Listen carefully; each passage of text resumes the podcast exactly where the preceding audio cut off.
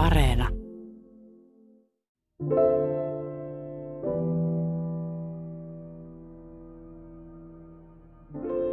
Muistiinpano raskausviikko neljä. Neljä plus kuusi. Pidän raskausviikkoja edelleen vain yhteenlaskuina, en oikeina numeroina. Varhaisultraan on kaksi viikkoa. Herään aamuneljältä huonoon olon ja siihen, että vatsaa polttelee. Se ei tunnu hyvältä merkiltä. Kun nukahdan puoli kuuden aikaan vajoan syvään uneen ja saan itsekseni orgasmin. Niin ei ole koskaan ennen käynyt. Herään enkä saa enää unta. Tämä on ihan sekopäistä jo nyt. Saan somesta selville, ettei kotiraskaustesti kerrokaan mitään mahdollisesta keskenmenosta. Raskaus on voinut jo mennä kesken ja testi silti näyttää positiivista. Vain jokapäiväinen aamuoksennus pitää minut raskaudessa kiinni. Illalla miesystävä tulee käymään. Olen ympäröinyt itseni matkan varrella ystävillä, ja tämä ystävyys on syventynyt läheisyydeksi. Kutsun häntä miesystäväksi tai vaikkapa ystävämieheksi. Häntä huolettaa, että jotain sattuu. Emme siis harrasta seksiä. Saan ensimmäisen kerran sanottua, että tämä on minulle tärkeä ihmissuhde ja siitä luopuminen olisi suuri uhraus. Hän ei halua lapsia ja se on hyvä niin. Minä ajattelen, että vaikka saan lapsen, minulla voi olla myös ihmissuhde. Meillä on miehen kanssa kivaa. Olen helpottunut ja onnellinen ensimmäisen kerran moneen päivään. Hetken ajan olen jotain muuta kuin yhtä pientä solurykelmää neuroottisesti tarkkaileva ihminen. Olen ihan tavallinen minä. Sitten alkaa vuoto. Tiedän, että se voi olla ihan normaalia, mutta ahdistaa suunnattomasti. Verta tulee jonkin verran, mutta ruskean punaista nopeasti se laimenee ihan tuhroksi. Huono olo voimistuu, alavatsa ja selkää polttelee – en haluaisi soittaa klinikalle, kun vuoto voi olla normaalia. Enkä soita. Mieluummin olen huolissani. Seuraavana iltana lääkäri soittaa yllättäen. Hän haluaa varmistaa, että olen saanut hänen kommenttinsa verikokeesta, että kaikki näyttää hyvältä. Itken ja kerron valtavasta huolestani, oireiden puutteesta ja vuodosta. Lääkäri aikaistaa ensimmäistä ultraa viikolla – ettei meidän tarvitsisi ihan niin paljon jännittää, hän sanoo. Me. Olen todella kiitollinen hänelle. Enää seitsemän pitkää päivää tuomioon.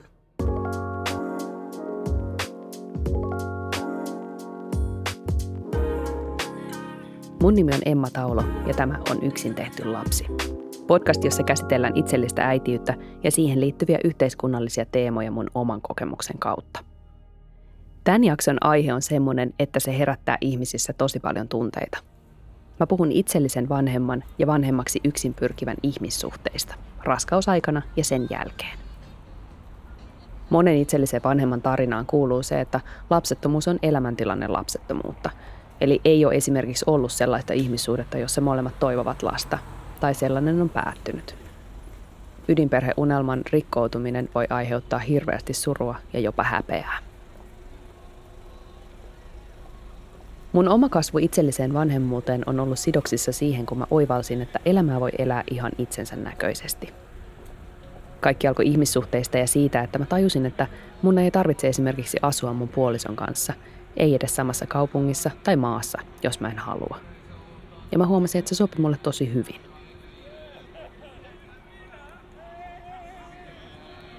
Sitten kun mun puoliso päätti, että ei haluakaan lapsia, mä surin ensin sen suhteen ja elämän päättymistä ja sitä, ettei meistä yhdessä tullut vanhempia. Mutta me molemmat myös tiedettiin, että mä olisin joka tapauksessa pitänyt lapsesta pääsääntöisesti huolta. Kun mun ystävä kerran sanoi, että sen mielestä on rohkeampaa tehdä lapsi parisuhteeseen kuin yksin, jotain naksahti mun aivoissa oikeaan asentoon. Mä jotenkin oivalsin, että vanhemmuuden ja pari- tai ihmissuhteenhan voi erottaa toisistaan jo ennen vanhemmaksi tuloa tai sen aikana – ei esimerkiksi vasta sitten, kun erotaan, kun on saatu lapset kasvatettua ja kärsitty vuosikausia. Ja mä ajattelin, että totta kai mä voin deittailla myös lapsihaaveen aikana ja katsoa, mitä tapahtuu. Koska jos musta tulisi vanhempi, mä olisin kuitenkin enemmän ihminen, jolla on lapsi, kuin äiti isolla alkukirjaimella. Vaikka moni ihmissuhdemalli on nykyisin ok ja vapaus elää kuten haluaa kasvaa, niin itsellisen naisen seksi- ja seurustelusuhteet aiheuttaa valtavasti paheksuntaa ja moraalipaniikkia. Saako siis itsellinen äiti deittailla raskaana? Ja miksi ei saa?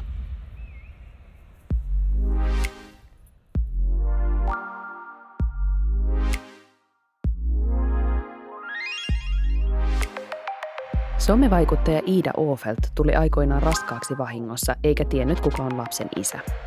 Hän on alusta asti ollut lapsensa yksinhuoltaja ja tätä podia tehdessä hän odottaa toista lastaan itsellisesti. Eli nyt syntyvällä lapsella on lahjasolutausta. Ofelt on kertonut elämästään ja perheellistymisestään tosi avoimesti ja mutkattomasti blogissaan ja antanut aiheesta monia haastatteluita. Ja ollut siis monelle rohkea roolimalli ja esikuva ja vertaistuki. Ofelt deittaili niin raskaana ollessaan kuin pienen lapsen äitinä ja tekee sitä edelleen. Hän on jakanut kokemuksia ja myös ihmisten palautteita asiasta ja moni viesti on törkeä. Helsingin Sanomien haastattelussa Ofelt kertoo, että koska hän ei tiennyt lapsensa isää, häntä kutsuttiin jakorasiaksi ja toivottiin, että hän tekisi abortin. Monta, Ofeltin tapauksessa kaksi, seksikumppania teki jälleen kerran nuoresta naisesta jotenkin huonon. Erityisesti raskaana deittailu oli monelle punainen vaate. Ida Ofeld kertoo, että moni seuraaja kommentoi, että keskittyisit nyt vaan siihen tulevaan lapseen etkä miehiin. Äitiyden malli tuntui kapealta jo raskausaikana. Meidän juutalaiskristillinen kulttuuri siis näkyy tässä keskustelussa. Naisen seksuaalisuus on joko tai, yltiöhalukas huora tai sitten täyshaluton Madonna, eli äiti. Molempia ei voi olla eikä ainakaan mitään siltä väliltä. Raskaana on ikään kuin tässä välissä. Ei vielä äiti, mutta ei myöskään enää neitsyt. Erilaisista suhdemuodoista, seksuaalisuudesta ja identiteeteistä puhutaan nykyään tosi paljon. Moni naiseuteen aiemmin liitetty myytti on murrettu ja myös äitiyttä ja sen ahtautta puidaan jatkuvasti mediassa. Yksinhuoltajiin liittyvät stereotypiat sen sijaan ei ole muuttuneet vuosikymmenissä yhtään mihinkään. Seksihurjastelevan YH myytti kiertää netissä ja elää ennakkoluuloissa. Kun yksin elävän naisen vapaa seksuaalisuus ja äitimyytti yhdistyy, kiihottaa se mielikuvitusta ja aiheuttaa paheksuntaa. En esimerkiksi suosittele googlaamaan sanaparia yksinhuoltaja seksuaalisuus, ellei erityisesti nyt halua nähdä internetin yhtä hyvin ikävää kolkkaa.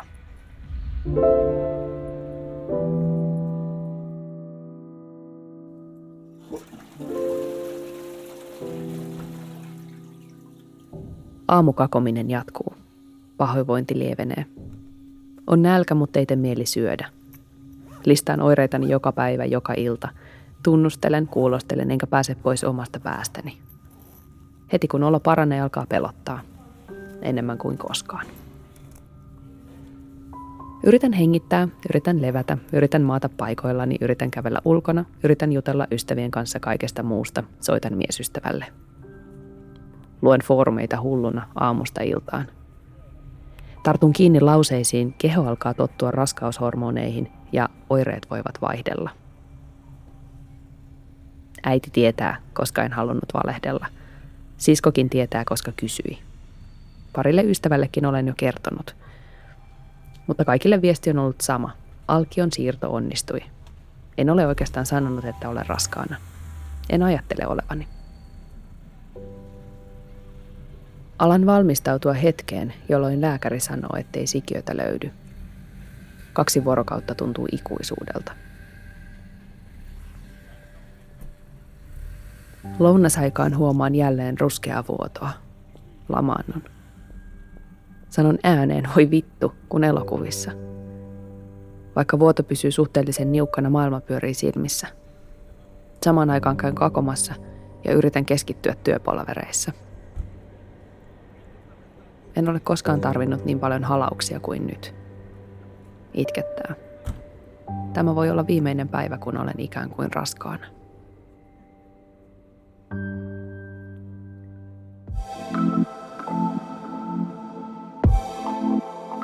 Nykyisin tunnistetaan aika hyvin, että hyvään vanhemmuuteen kuuluu myös hyvä parisuhde, jos sellainen on. Pariskuntia käsketään neuvolassa pitämään raskaus- ja vauva-aikana huolta seksuaalisuudestaan.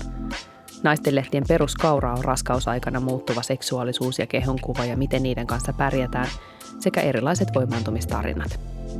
Tämä on ihan mahtavaa ja tärkeää. Mutta miksi itsellinen odottaja ei koskaan näy näissä jutuissa? Miksei itsellistä odottajaa käsketä pitämään huolta omasta seksuaalisuudestaan ja ihmissuhteistaan? Tutkija Maria Koistinen kirjoittaa perheyhteiskunta-blogissa yhteiskuntamme ja kulttuurimme avioliittoon perustuvasta parisuhdenormista. Hänen mukaansa aviossa olevasta heteroparista on muodostunut intiimisuhteiden ideaali, johon kaikkia muita valittuja läheissuhdemuotoja verrataan. Muut suhteet näyttäytyvät toissijaisina, poikkeuksina ja perusteluja vaativina valintoina. Lisäksi jos hahmotamme perhesuhteet vain seurustelun ympärille rakentuviksi, kaventaa se ymmärrystämme läheissuhteista huomattavasti. Heteronormatiivinen parisuhdeoletus on vallalla myös terveydenhuollossa käytännön tasolla. Periaatteessa erilaiset ihmissuhteet ja perhemuodot tunnistetaan, mutta käytännössä sateenkaariäidiltä kysellään ehkäisyn perään ja toisaalta kysymättä oletetaan, että itsellinen odottaja ei sellaista tarvitse. Yksin odottaja voi joutua kohtaamaan kyselyitä puolisosta ja täyttämään lomakkeita, joissa puidaan parisuhteen tilaa. Ja sillä, mitä terveydenhuollossa tapahtuu, on tietysti paljon väliä. Ne itselliset, jotka toivoo perheellistyvänsä julkisella sektorilla, eli hakeutuu lapsettomuushoitoihin yliopistosairaaloihin, on paljon enemmän lääkärin mielipiteen varassa kuin mitä yksityisellä käyvä itsellinen on. Suomeksi siis yksityisellä maksava asiakas on kuitenkin aina maksava asiakas. Julkisella hänen hoitoonsa liittyy julkisia resursseja, joiden jakaminen on tarkkaa. Kriteerien mukaan potilaan edellisestä seurustelusuhteesta tulee olla kulunut vuosi. Lääkärillä on siis myös valta määritellä, millaisessa seurustelu- tai ihmissuhteessa kukakin saa olla, eli että lasketaanko vaikkapa tapailu seurusteluksi.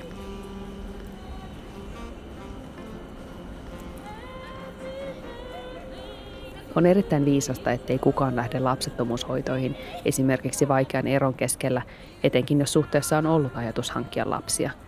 Tai jos on toivonut saavansa ydinperheen eikä ole vielä prosessoinut itsellisyyttä vanhemmuuden vaihtoehtona yhtään. Kapasiteetti ei varmasti riitä, jos takaraivossa on ajatus siitä, että on pakko löytää joku, jonka kanssa perustaa perhe samaan aikaan, kun yrittää sitä yksin. Lääkäreiden onkin varmistettava, että potilaalla on voimia hoitoprosessiin ja mahdolliseen raskauteen.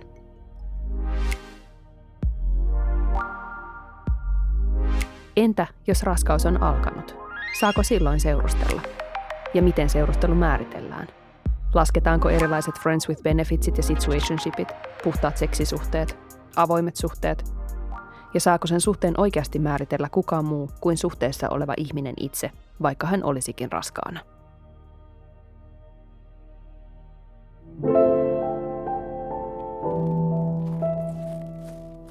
Muistiinpano Raskausviikko 6.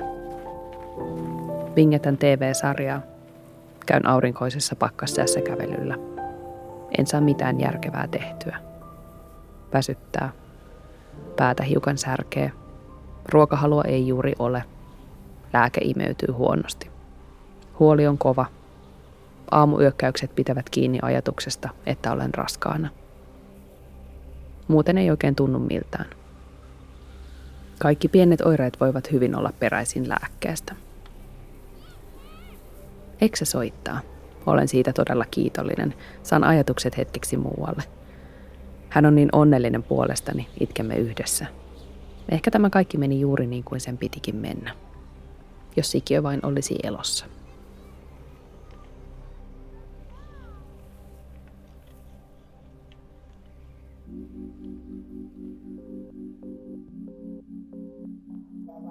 Ihmissuhteiden lisäksi erilaisia uusperhekuvioita on koko ajan enemmän. Puhutaan bonusvanhemmista ja bonuslapsista ja vuoroviikkovanhemmuudesta. Mutta onko sellaiselle itsellisen odottajan ihmissuhteelle, joka ei tähtää perheellistymiseen, oikein tilaa tässä keskustelussa? Deittikumppanin näkökulmasta raskaana olevan kanssa seurustelu tai tapailu on tietysti erilaista kuin lapsettoman ihmisen kanssa.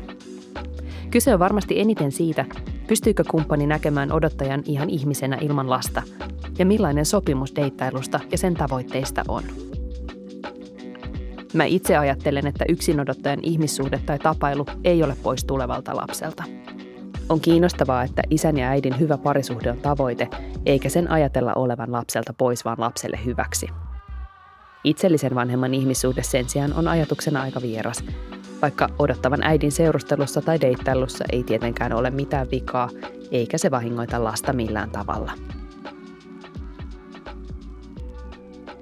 Sen sijaan tiedetään, että jos lapsi ei tiedä alkuperäänsä ja saa sen yllättäen selville vasta aikuisena, se on kaikkien tutkimusten mukaan hänelle hyvin haitallista.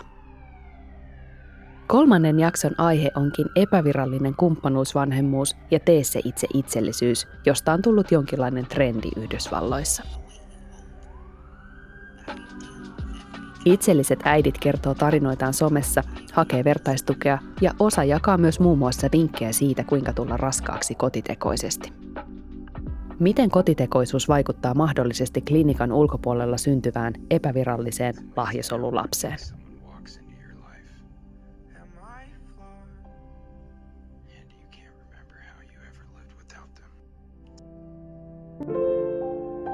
Muistiinpano raskausviikko 6. Ennen varhaisultraa heräilen läpi yön. Tuntuu kuin mitä raskausoireita ei olisi koskaan ollutkaan. Kunnes puoli viideltä, kun herään, alkaa taas yököttää. Tänä aamuna aamupahoinvointi on voimakkaampaa. Ihan kun yöllä olisi tullut vaaleanpunaista valkovuotoa. Pelkään aivan järjettömän paljon. Ulkona on paljon pakkasta. Lääkärissä lääkäri kysyy kuulumisia. Kerron. Tuntuu, että meitä molempia jännittää yhtä paljon. Kun kerron vuodosta, hän rypistää otsaansa. Sitten on pitkään hiljaista. Täällä näkyy sydän, lääkäri sanoo. Vahva sydän. En osaa edes itkeä. Katson tilannetta itseni ulkopuolelta – olen kuvitellut tämän hetken sata kertaa, mutta nyt huomioni on surisevassa printerissä, sirittävässä loisteputkessa, kahisevassa paperialustassa, pitkissä hiljaisuuksissa. Alkio on oikean kokoinen, tai oikeammin viikoilla 6 plus 1. Istukan reunalla näkyy ensin jotain epätasaisuutta. Ei kai tässä nyt ole kaksoset, sanoo lääkäri. On taas pitkään hiljaista. Ei sittenkään. Yksi vahva sydän, sanoo lääkäri. Kaikki näyttää hyvältä, enkä usko sitä. Nousen, puen, lääkäri naputtaa konetta samalla tavalla kuin kymmeniä kertoja aiemmin. Näytöllä äsken vilkkunut sydän on kadonnut, ruutu on musta. Lääkäri kysyy, jatkanko neuvolassa klinikalla vai siirrynkö julkiselle. Haluan ehdottomasti julkiselle. Haluan osaksi normaalia raskautta, normaalia äitiysprosessia, julkisen palvelun ytimeen – Neuvolla käynnitkin olen kuvitellut jo niin monta kertaa. Viides kerros. Hississä tekstaan kaikille, jotka tietävät. Miesystävä lupaa tulla illalla käymään ja tuleekin. Neljä. Illalla olen järjettömän helpottunut, vaikka matka on vielä pitkä. Naurattaa ja samaan aikaan itkettää. Annan itselleni luvan olla raskaana tämän päivän ajan.